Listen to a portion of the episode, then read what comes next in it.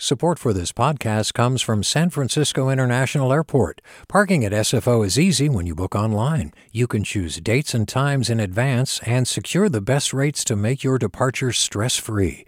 Learn more at flysfo.com/parking. Support for KQED podcasts comes from Star One Credit Union, now offering real-time money movement with Instant Pay. Make transfers and payments instantly between financial institutions, online or through Star One's mobile app. Star One Credit Union, in your best interest. From KQED.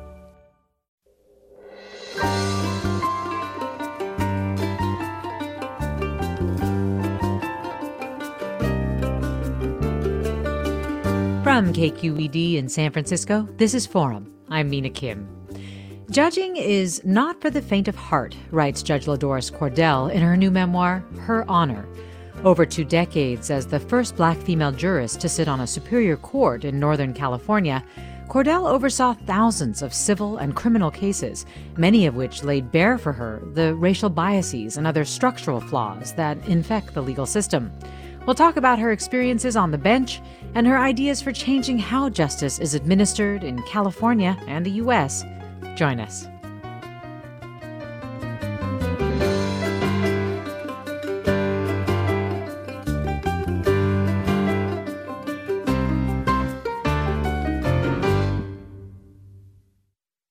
This is Forum. I'm Mina Kim.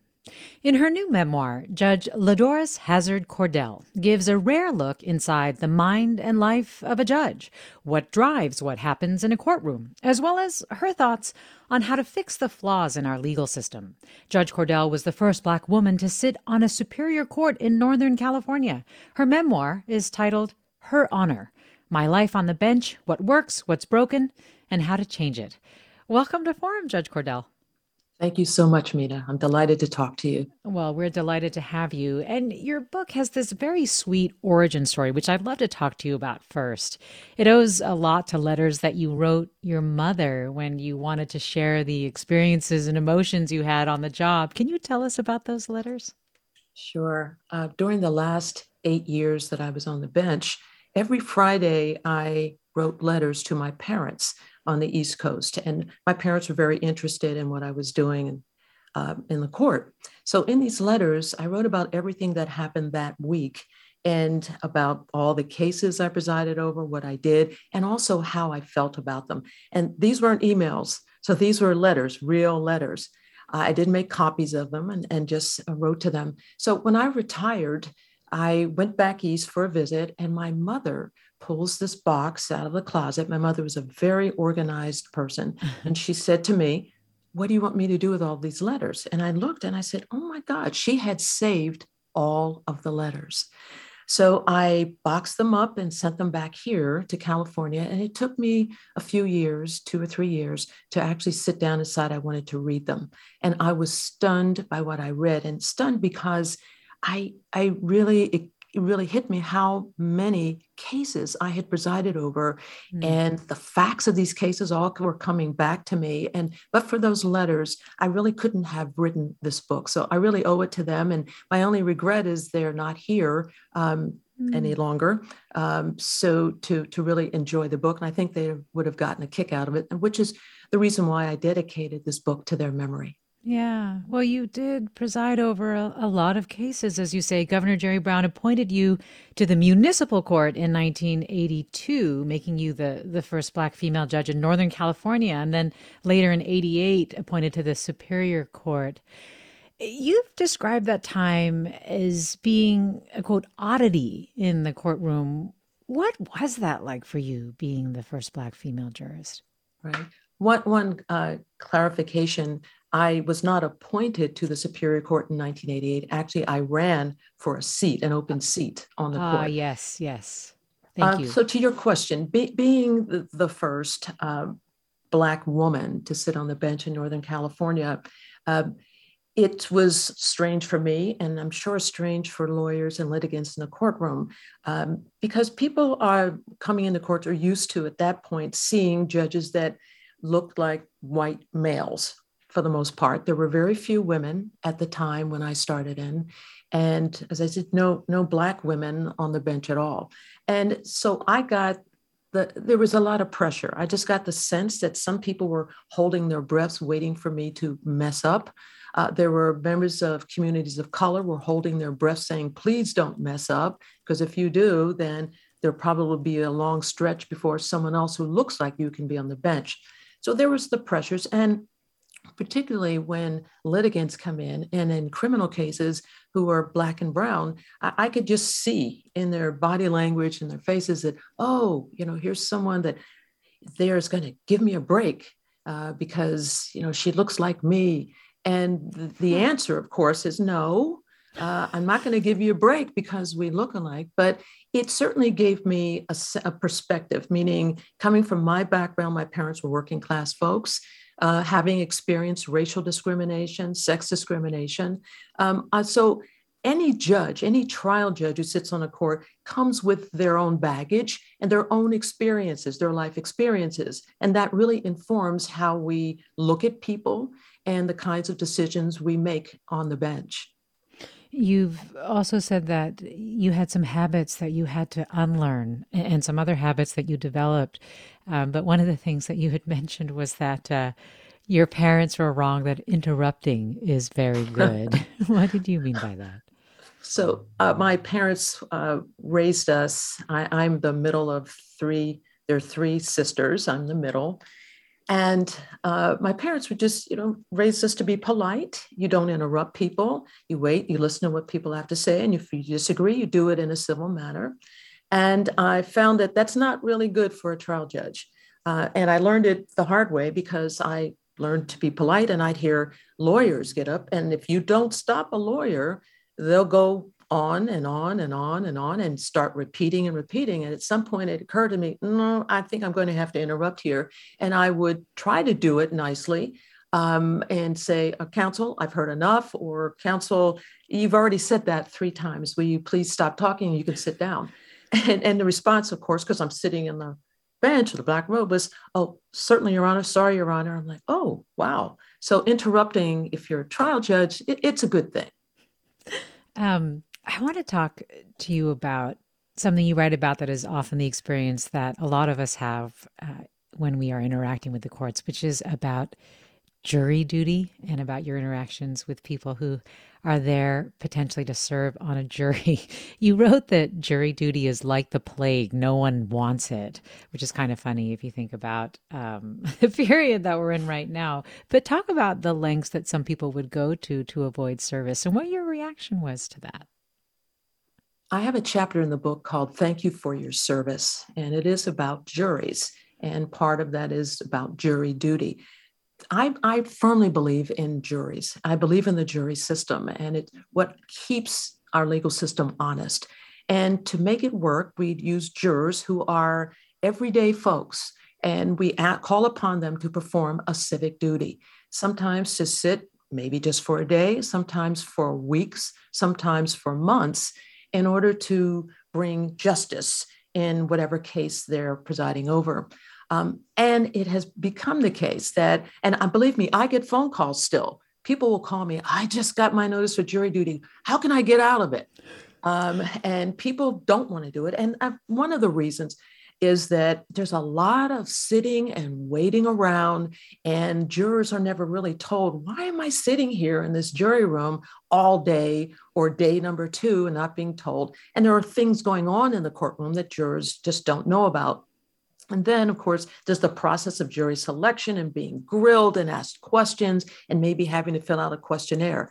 And this takes people away from work takes them away from families, takes them away from whatever it is they usually do during the day.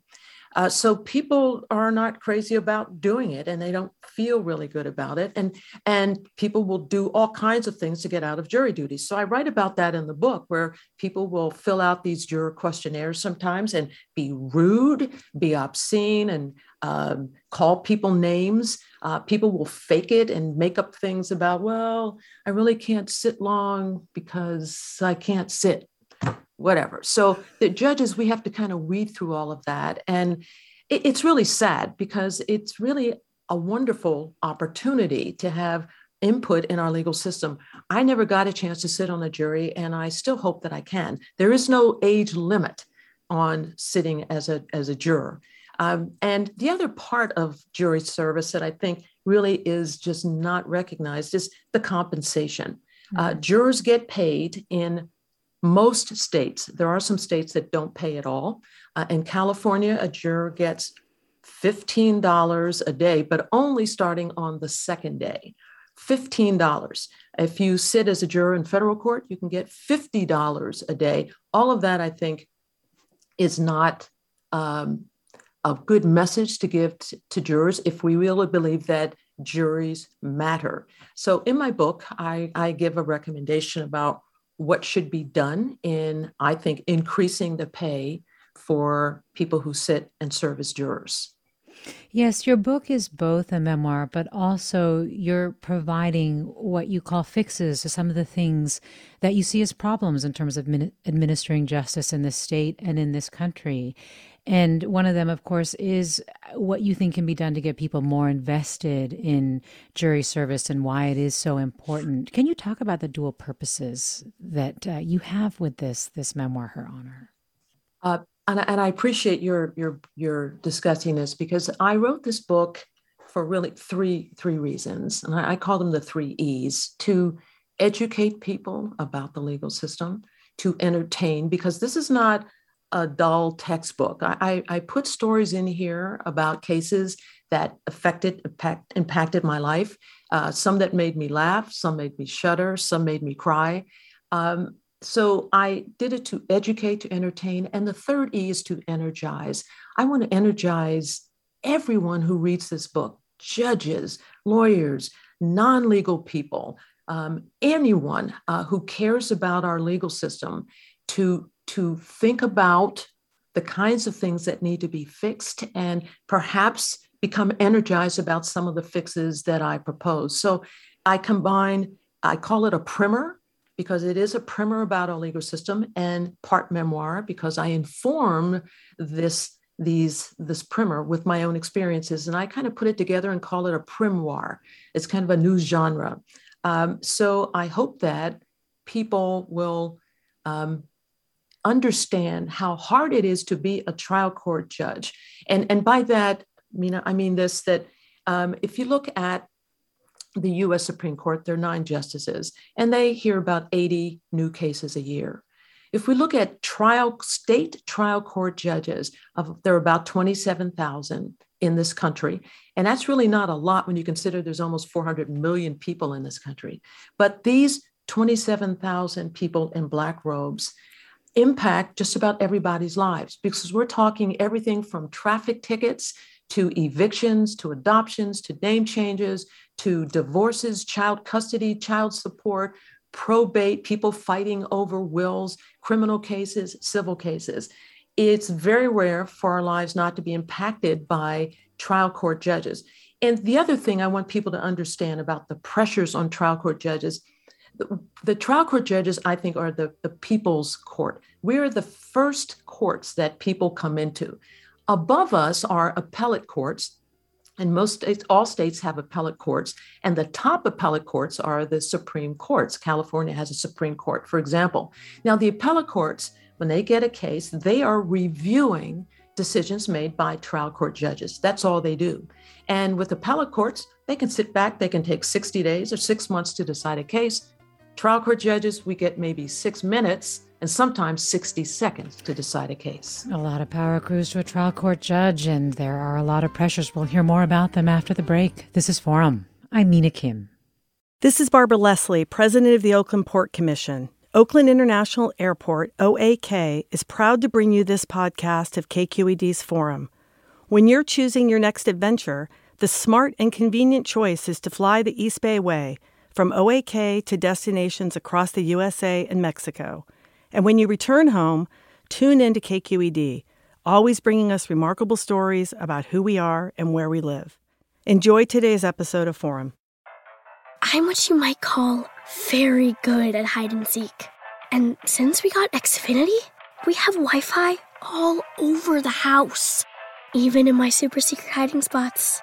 So I can kill time in here by streaming my favorite. Ha! Found you. How? You left Find My tablet on.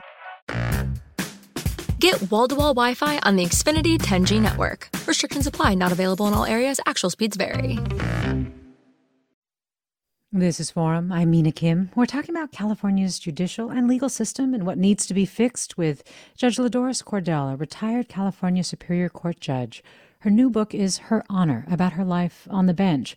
What are your thoughts or questions for Judge LaDoris Cordell? Have you appeared in court or served on a jury in California? Do you have observations about the legal system that you'd like to share? You can call us at 866 733 6786. Again, 866 733 6786. You can also get in touch on Twitter or Facebook at KQED Forum. You can email us, forum at kqed.org. Judge Cordell, uh, you do really grapple in the book with the power that trial court judges have while also balancing the kinds of pressures and resources or lack thereof you also just talk about how much your decisions, how how you take a very careful, um, you take the responsibility of decision making very seriously. I was wondering if you could talk a little bit more about that, and perhaps in the context of a case that you write about involving a person named Jessica T, a juvenile named Jessica T, who was charged with murder and had no right to a jury trial. Right.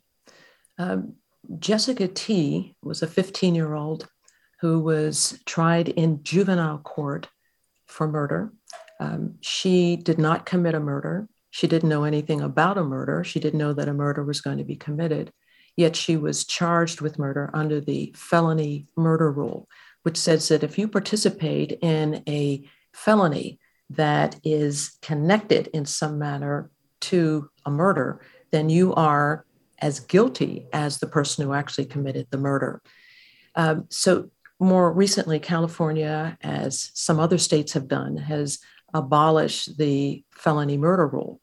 Uh, but at the time, that was the case. And this was tried in juvenile court. So, in our juvenile courts, they were set up specifically to address the fact that juveniles are not adults they are not as mature thinking and for that reason the really the emphasis is on um, rehabilitation and the theory being that all juveniles are worth saving they're not shouldn't just be locked away forever um, so i write in the book about juvenile courts about their origins and then specifically about this case because in juvenile court uh, there are no juries it, the judge does everything um, and um, it was a very difficult case uh, because uh, the felony murder rule held her, and I basically found her guilty of murder.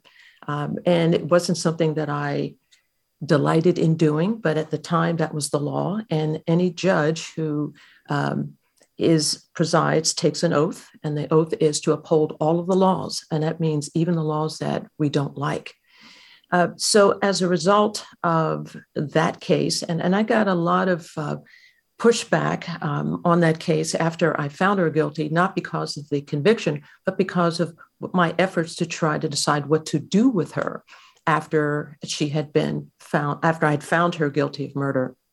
And the pushback really was from media, was from prosecutors, because I ended up um, placing her at a juvenile a ranch for juveniles where she would be incarcerated for a year. And of course, the pushback was, wow, you know, Judge Cordell gave a murderer a year. Well, that's not what I did. And she, in fact, wasn't a murderer. But I considered the things that judges are supposed to consider the victim, the victim's family, and also the defendant, her upbringing, um, the challenges she had had. And I determined that that was the best thing to do the, the, the hardest thing about judging really is when we have, and we do have the ability to do this, is using our discretion, deciding what we believe is right. And we never know in the end if we did the right thing, but uh, if we followed the law and then um, use common sense and also have some compassion. That doesn't mean we're soft on everybody, but it means to that it's important that we balance all of these things.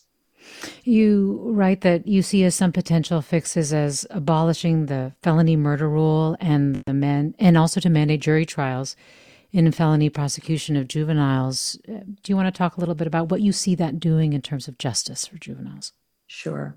Um, I so let me give you the example. If you uh, take an 18 year old and an 18 year old um, is convicted uh, or charged with a terrible crime, a felony, and that 18 year old, because he or she is 18, is an adult and has a right under the Sixth Amendment to a jury trial.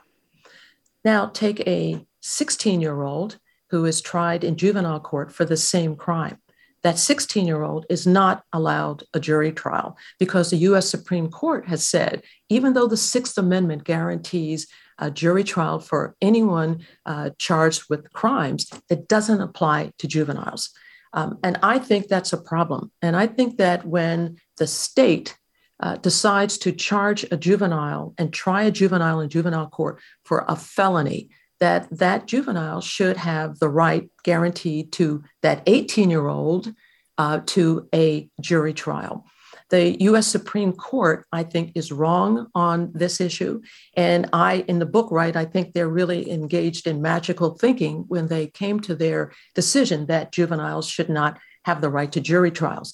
Now, there are some states that allow jury trials for juveniles in juvenile court. And I would like to see that happen uh, throughout the country. And I would really like to see the US Supreme Court re examine its decision. Uh, you mentioned the other about the felony murder rule. Um, I just I just believe it should be abolished. We are the only country in the world that utilizes this doctrine, and there are some states that in fact do not follow it or allow it, and one of them is California. We're talking with retired California Superior Court Judge LaDoris Cordell, and you, our listeners, are with us. Let me go to some calls. I'll go to Paulo in San Francisco. Hi, Paulo. Hi there. Um, I'm calling from SF, and I am a 22 year old that missed my jury duty summons, and I'm so sorry. Um, but I was wondering, kind of like, because I've heard from friends as well that have missed jury duty summons that are also uh, Gen Z individuals, millennials, and I was kind of just wondering, like, um, do when when you do miss your jury duty summons. And also, I was also wondering, like, if this is kind of like this, like, kind of like an epidemic with like younger people that like either just don't do jury duty or haven't heard of it as much. I was like raised um, in Palo Alto, and we didn't hear about it as much in school. I think, mm. although I did have teachers that would miss, uh, you know, work days for jury duty and they would do it with great pride and they like told us about it like i'm doing it so you should do it too kind of thing sorry i'm at work so i'm kind of like no no worries paulo thanks let, let me see what judge ladoris cordell has to say about that well paulo you, you might be in a little bit of trouble here because when people don't show up and have not been excused for, from jury duty what usually happens is a summons gets issue, issued and you will get a summons maybe in the mail or maybe one served on you that says uh, you need to go to court. If not, you know, there could be other consequences, such as someone coming out and saying, um, I need to take you to court or I might need to arrest you. So um, I think everyone should take jury duty very seriously. Uh, and those people who legitimately can't serve for various reasons, medical reasons, for example, or uh, when you go to court and you actually know the people involved in a case, that's a reason for a judge to say, okay, you don't have to serve as a juror. Um, but, but Paulo, you raise a, a, really important issue is that uh, particularly younger people um, perhaps are not aware of the importance of juries and of serving on a jury and how great a really a civic responsibility it is. And people who have served on juries have told me because i've presided over a good number of jury trials they loved it. They loved being a part of the system uh, from the inside and actually being the deciders about what the facts are and then applying the law uh, it's a wonderful experience and i just hope that our high schools our community colleges, our colleges and universities start really focusing on this because the jury duty really matters.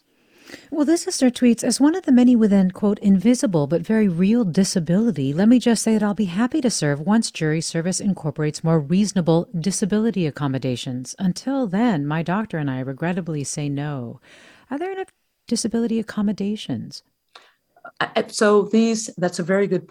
And accommodations vary from jurisdiction to jurisdiction. So, if there are people, for example, who are hearing impaired, um, and need special devices so that they can listen to and observe uh, people in court. Uh, courts, I believe, under the American Disabilities Act, are required to provide those kinds of things. But there are others who do have uh, physical disabilities who are just unable to sit for long periods of time. And that's what jury duty really requires uh, paying attention and sitting while uh, sometimes, unfortunately, lawyers and judges drone on and on. But hopefully, um, you know, the, the experience most people have is that it's just a really, really wonderful experience. Well, Michael tweets, my impression was that jury trials were a lot more frequent during the three strikes era, at least from the number of jury duty notices I got back then. Was that valid? I, I don't think so. Um, it's really interesting that um, 98% of all criminal cases in the United States and in federal courts now and state courts, 98% do not go to trial. So we're only talking about 2%. That doesn't mean there aren't a lot of criminal cases, particularly when Three Strikes was in its heyday, which was the late 1990s and early 2000s. Uh, so a lot of cases were being brought, but um, there were a lot of defendants who they say when they see jurors coming in the courtroom, they suddenly decide, oh no no no, I'll I'll take a plea and I will I'll plead out. Um, but there are also uh, many, many other cases that account for this 98% that settle. That's all due to plea bargaining. Um, I address plea bargaining in uh, her honor. And uh, Mina, if you want to talk about that a little, I'm glad to, because I, I do have a, a big problem with it. Sure, go right ahead. Sure. So plea bargaining is really a, a, deal. It's an agreement usually entered into between a prosecutor and a defendant. We're talking criminal cases here, where the prosecutor says, if you plead to count one, I'll dismiss counts two and three. And therefore, if you go to trial, you're going to face all four counts. But here it's a sure thing. And then your sentence won't be as lengthy if you're convicted of all four. And, and there, there are benefits to plea bargaining. Certainly, uh, defendants who accept these deals don't. Um, they it removes the uncertainty of a trial verdict. And then for the court, it just frees up a courtroom. And for prosecutors, it's a powerful negotiating tool that allows them to dismiss some charges. Um, but plea bargaining, I think, has really gotten out of control. And I, am going to quote from Justice Anthony Kennedy. And he said this about plea bargaining in a decision.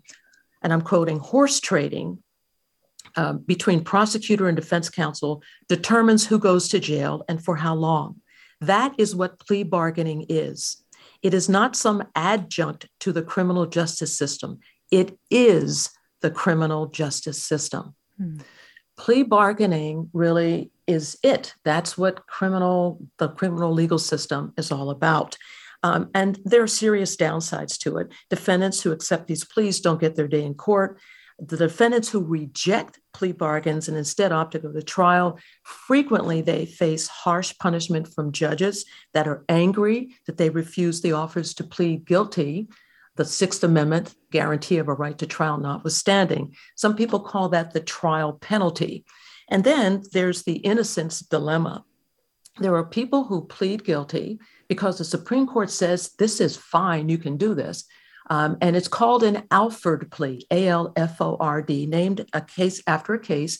Uh, the man's name was Henry Alford. And Mr. Alford pled guilty to second degree murder, um, albeit he said, Well, you know, I, am only doing it because I'm, if I go to trial, I may be facing the death penalty. I'm not pleading guilty because I committed the murder. And the Supreme Court said that's fine, that there was, in that case, overwhelming evidence of Mr. Alford's guilt. But the court went on to say that um, you can use the Alford plea uh, by basically, if you just don't want to take the risk of going to trial. So there are many, many cases where defendants plead and they say, I'm innocent, I didn't do it, but I don't want to take the risk of going to trial. And I had many a person, many a defendant say that in my court. Um, and the problem is that you end up with innocent people pleading guilty and serving time in our prisons. And one study estimates that there may be one, 2% of um, people who are serving time in prisons who are in fact innocent. And that's tens of thousands of people. Uh, so I think the Supreme Court should um, reevaluate the, the Alford plea. Uh, it's used in every state with the exceptions of Indiana, Michigan, and New Jersey, and plays a major role in plea bargains. So um, the question is do we want to deal with the innocent defendant dilemma? And I think it's very important that we do. And I hope people will read the book because in it, I point out a study that was done by two professors where they took some students at a college and put them in the innocent defendant dilemma situation where they were accused of cheating and told that if, and they, they hadn't in fact cheated, but told that if they would just admit to the cheating, they could get off lightly. But if they didn't, they'd have to go before a board. And that board found 90% of the people who came, students who came before it, to have to be guilty. And surprisingly, 56% of innocent students decided to admit that they cheated. Did plea bargains drive you from the bench, or did it play a role in making you want to leave? Ah, You know, I got to a point in my career on the bench, and, and don't get me wrong, I loved it. I mean. I had some bad days, but I, I, I, loved it. It was really my passion. Um, but it got to a point where one case in particular, and I write about it in, um, you know, toward the end of the book, where I had to, I believed I had to impose a sentence on uh, a man, an African American man, of 55 years to life, and I didn't believe he deserved it. I believed he deserved to be punished, but not for that long a period of time. And after I imposed that sentence, and I write about it quite graphically in the book about the toll it took on me, let alone the toll it certainly took on him, that I decided that I just couldn't do it anymore. Uh, when you wear the robe, you have to uphold all the laws. And um, I decided I just couldn't keep doing that. And at the time, you know, understand that in Santa Clara County, um, the, it was the three strikes was just uh, really prosecutors were just going wild with it. It was just, there were so many defendants of color, black and brown, coming into courts charged with strikes, either two strikes or three strikes. And so many of them were coming into my court.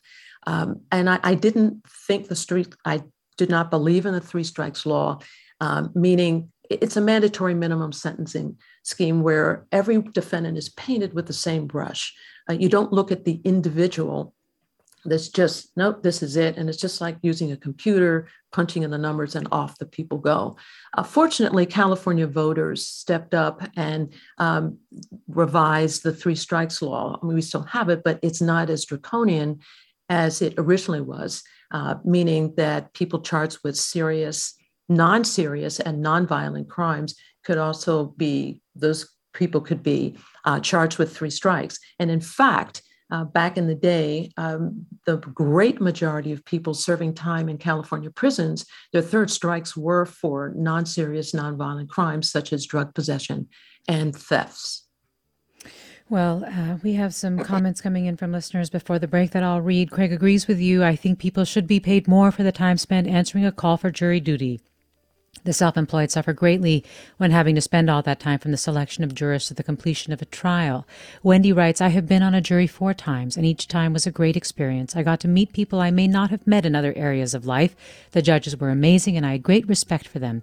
If you're a reader, which I am, the dead time was reading time. If you're a writer, which I am, there was endless intrigue in the cases and the people. I'd suggest that the best part of a civic education is being on a jury. We'll have more with Judge LaDoris Cordell after the break. Stay with us. You're listening to Forum.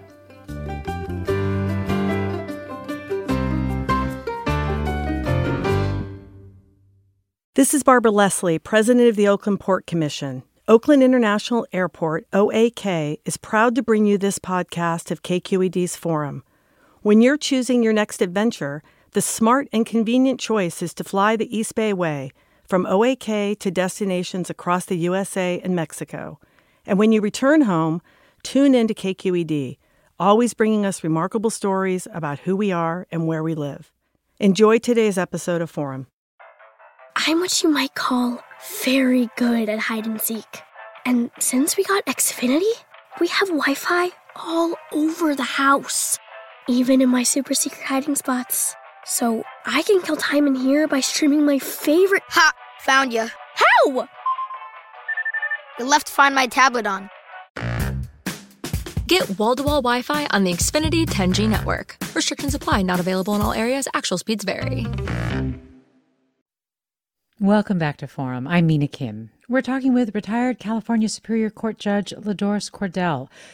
She's written a new book, Her Honor My Life on the Bench What Works, What's Broken, and How to Change It. And you, our listeners, can join the conversation as always by emailing us forum at kqed.org, posting thoughts on Twitter or Facebook at KQED Forum, calling us 866 733 6786. Judge Cordell, one of the things that you say also prompted you to write this book is the 2016 campaign to recall Judge Aaron Persky, which succeeded in 2018. And uh, as listeners might remember, Persky became a target for recall after sentencing Brock Turner, who sexually assaulted Chanel Miller on Stanford's campus, to six months in jail. Can you talk about why you became probably Judge Persky's most vocal sp- spokesperson, I think you even describe yourself that way, against his recall. The reason Judge Persky was not his own spokesperson during the recall is that the uh, rules for judges at the time was that judges cannot speak publicly about cases that were pending in their courts.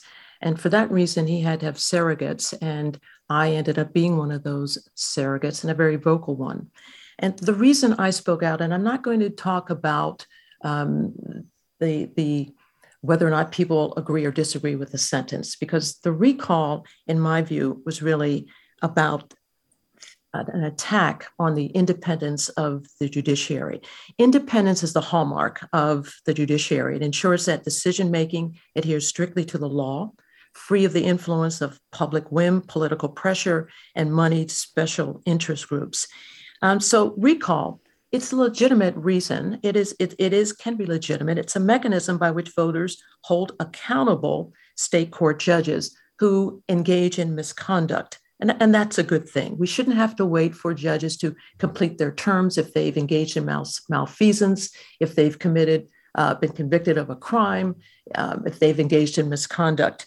Um, and, and that I, I think is, is fine. But when recalls target judges for engaging in lawful, albeit controversial decision making, as was the case with, with Judge Persky, suddenly judges start looking over their shoulders rather than at the evidence. And I believe the consequences of these kinds of recalls are disastrous, not only for our judiciary, but for, for democracy. So in the book, I, I write about the history of recalls generally. And I point out that there are two states that strictly limit judicial recalls to instances of judicial malfeasance, of failure to perform their duties of the office, or to a judge who has been convicted of a serious crime. And those two states, and I think it surprises people when I tell them, are Georgia and Montana. Um, and so significantly, recalls in those two states, recalls of judges, can never be based on a judge's lawful decision, be it discretionary or mandated by the law, no matter how controversial. And so, what happened in California, and what is the law in California, um, that judicial recalls uh, don't have to have a reason. It's just whatever, if someone decides they don't like the judge or don't like what the judge decided, no matter if it's lawful, uh, then that judge can be recalled, uh, which is what happened to Aaron Persky. Um, so there will be people who will say, well, well, yeah, he was just a bad judge and he had he made some bad decisions and there was a pattern. And my answer to that is no, there wasn't. That that is, was totally misinformation. This was a decent judge who'd been on the bench for 13 years and had a very good reputation until he was targeted for making a lawful decision um, in the case of Brock Turner. So my, you know, I would like to see California uh, change its constitution uh, with respect to judicial recalls and say that only judges who uh, have engaged in misconduct and malfeasance can be the subjects uh, of recall. One of the things that you raise as a big problem in the judicial system is racial bias. You've talked about racism or race as sort of the elephant in the room frequently in cases and things like that. Do you think the reforms that you're suggesting, judicial malfeasance, failure to perform duties, convicted of serious crimes, as really the grounds for recall, can it capture that? And there was some question as to whether or not racial bias was at play in Persky's ruling, what many viewed as why, you know, it was very much targeted for being overly lenient with this white Stanford student. Like, do you think it would capture consistent racial bias? Well, you're in your question is a very is important information is that the legal system um, has baked into it racial bias, sexism, a lot of the isms. So I, I want to say just initially, there are good things about our legal system. The principles on which our legal system is based are the best ever. They're, they're, they're the best. So for example, the right to a jury trial, uh, the right against self incrimination, the right to due process. These are important principles. And the, the, the problem is in the implementation. These principles were developed by white propertied males who did not intend for these principles to apply to women, to apply to poor people, and to apply certainly to people of color. So we have a system, and if you look over the years at decisions made by the US Supreme Court, horrible decisions, Dred Scott decisions, Plessy versus Ferguson, and then you have very good decisions, Brown versus Board of Education, Griswold versus Connecticut. So there are there's work that needs to be done to to tease out to get out the all of these isms that are are in the system so they are so the first is acknowledging that they exist um, so when we talk about, and, and I mean it as well in our judiciary, every judge, I don't care who they are, and including myself, has biases. And there's some of which we are very aware, and some, of course, which we're not. There are unconscious bias. And particularly for judges who wear these black robes and have so much power over people's lives, we need to do everything we can to uncover these biases and our own biases, and also to address them in our legal system. So in California, uh, and now I hope I can answer your question. In California, um, the governor signed last year the Racial Justice Act.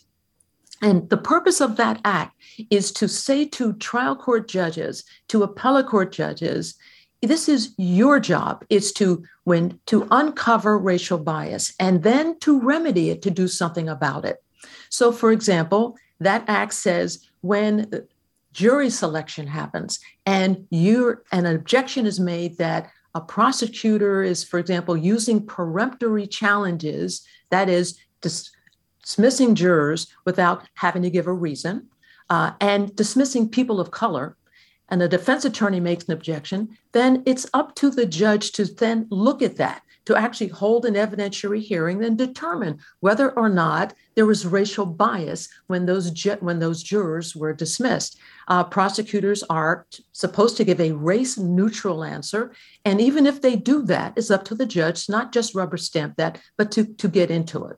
Um, so there are things that judges should be doing that the legislature has now said to the trial court judges and to appellate judges that we should be doing to uncover this. So there's not one way, Mina, to address all of this, but there are many ways through the legislature, through getting jurors who really want to do the fair and right thing, and to getting, in my view, progressive prosecutors who get it, who understand, yes, there are these kinds of issues. Judge Cordell? We might have lost you there for a moment. Let me remind listeners that we're talking to Judge LaDoris Cordell, retired California Superior Court judge, and we're talking with her about her new book, Her Honor My Life on the Bench What Works, What's Broken, and How to Change It. Our listeners are with us joining the conversation at 866-733-6786. You can also post your comments on Twitter or Facebook at KQED Forum. You can email us forum at kqed.org and also letting people wanting to let people know that uh, judge cordell will be speaking live at the commonwealth club in san francisco tomorrow evening at 6 p.m and judge cordell do we have you back? Yeah we're back.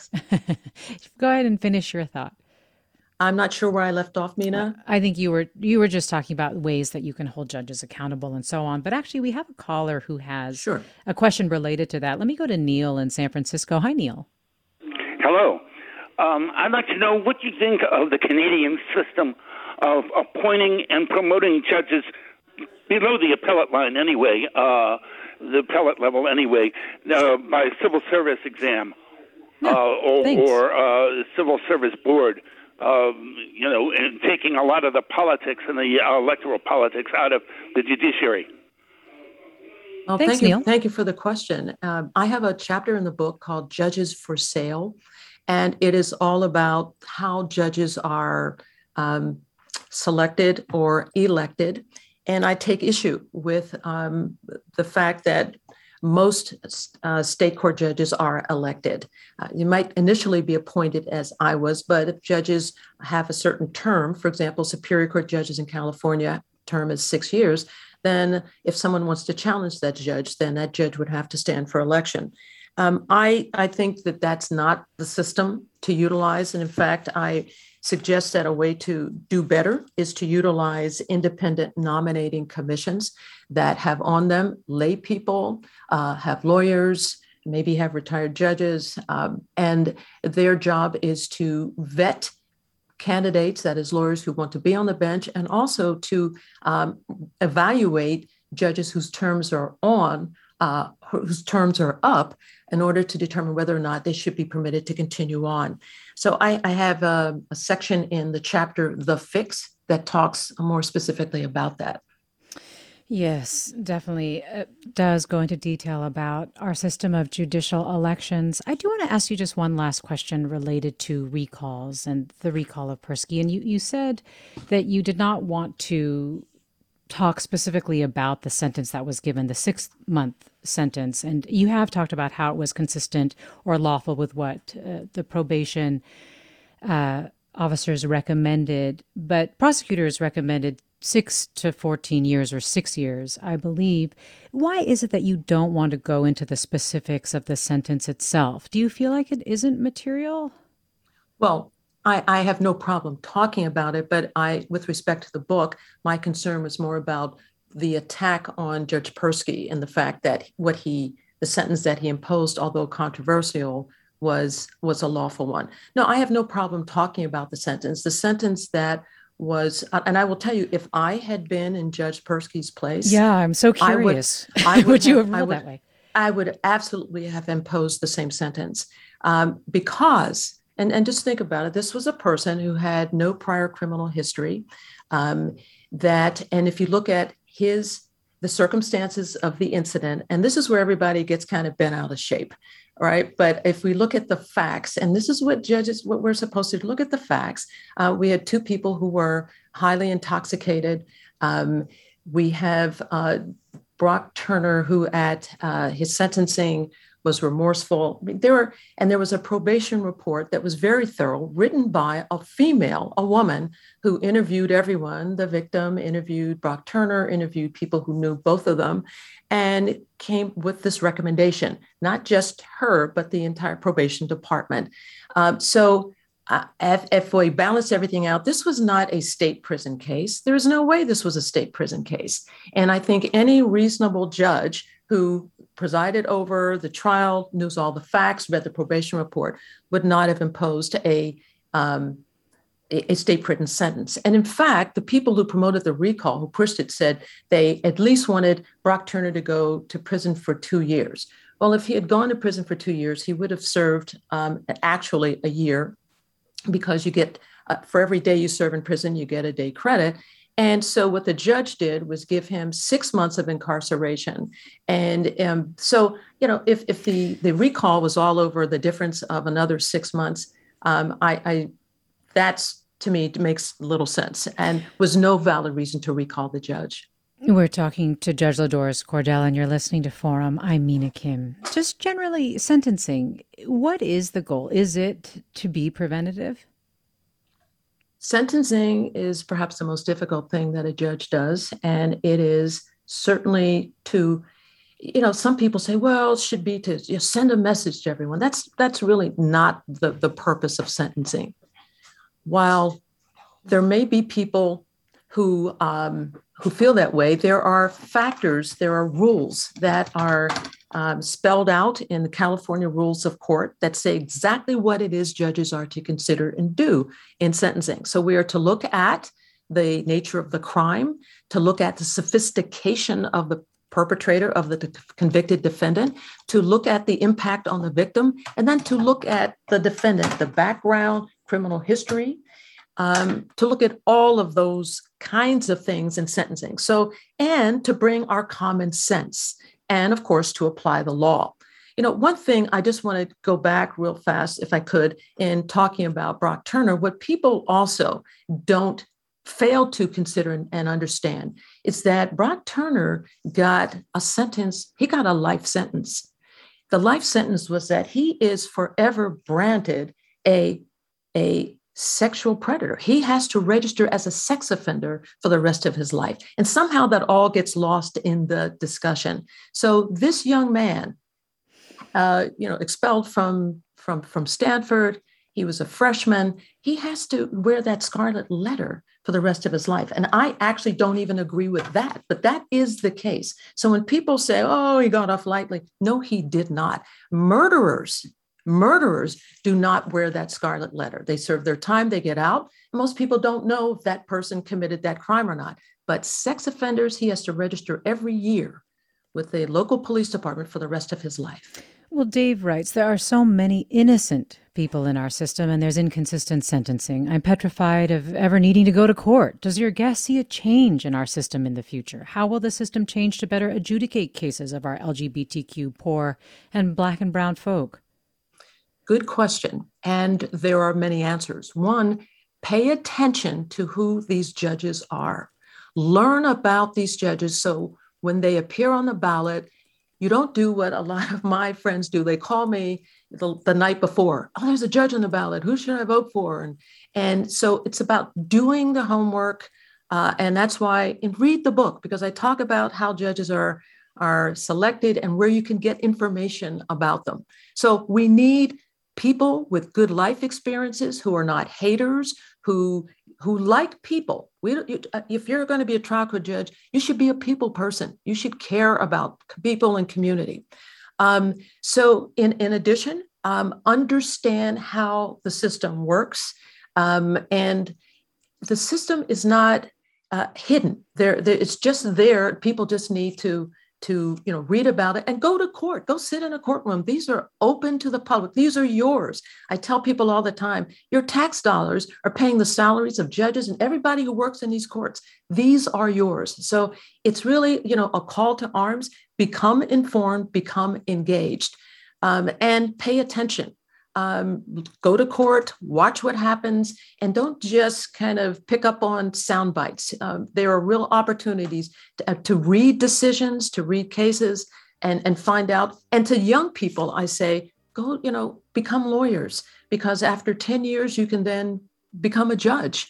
Uh, so there are just many, many ways to, to, to impact the system. And in the aftermath of the death of George Floyd, and with the Black Lives Matter movement, people are much more aware of the fact that our legal system is broken. And one day I want to be able to say that we have a criminal justice system. Right now, I call it a criminal legal system. We need to do a lot more to get the justice in it, and I believe we can. Judge LaDoris Cordell, thanks so much for talking with us. Thank you so much. And, and I encourage everyone to please read her honor her honor. That is the memoir by Judge Cordell. Thanks to our listeners for their questions and comments. Thanks to Susie Britton for producing this segment. This is Forum. I'm Mina Kim. Funds for the production of Forum are provided by the members of KQED Public Radio and the Germanacos Foundation and the Generosity Foundation. This is Barbara Leslie, President of the Oakland Port Commission. Oakland International Airport, OAK, is proud to bring you this podcast of KQED's Forum. When you're choosing your next adventure, the smart and convenient choice is to fly the East Bay Way from OAK to destinations across the USA and Mexico. And when you return home, tune in to KQED, always bringing us remarkable stories about who we are and where we live. Enjoy today's episode of Forum. I'm what you might call very good at hide and seek. And since we got Xfinity, we have Wi Fi all over the house, even in my super secret hiding spots. So I can kill time in here by streaming my favorite. Ha! Found you. How? You left Find My tablet on. Get wall to wall Wi Fi on the Xfinity 10G network. Restrictions apply, not available in all areas. Actual speeds vary a young correctional officer. He said it was the most dangerous prison in California. Forced to make a choice fulfill his oath or back his fellow officers. Recognize the badge of my office.